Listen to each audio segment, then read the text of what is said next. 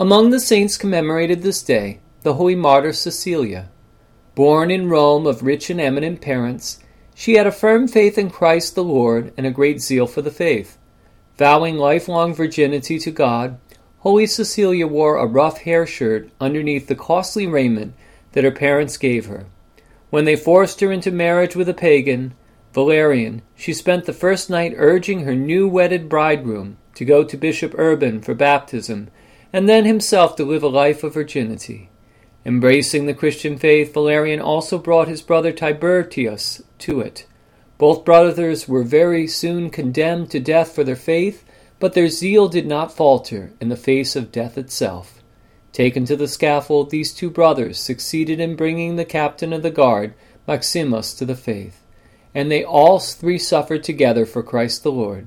Saint Cecilia burned their bodies together, and was then herself taken for trial, having unwearingly won over many pagans to the Christian faith. In one evening she had won over four hundred souls. When the judge asked her whence came her daring, she answered, from a pure conscience and an unquestioning faith. After harsh torture, she was condemned to be beheaded with the sword.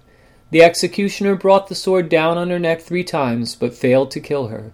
He only wounded her, and the blood ran down from her wounds, being caught in kerchiefs and bowls by the faithful to use for healing. Three days later, Christ, martyr and virgin, gave her spirit into the hands of her Lord to rejoice with him in eternity. Saint Cecilia suffered with the others in about the year 230. Her relics are preserved in the church dedicated to her name in Rome. In the Western Church, Saint Cecilia is regarded as the patron of church music. Through the prayers of our Holy Fathers, Lord Jesus Christ, Son of God, have mercy on us.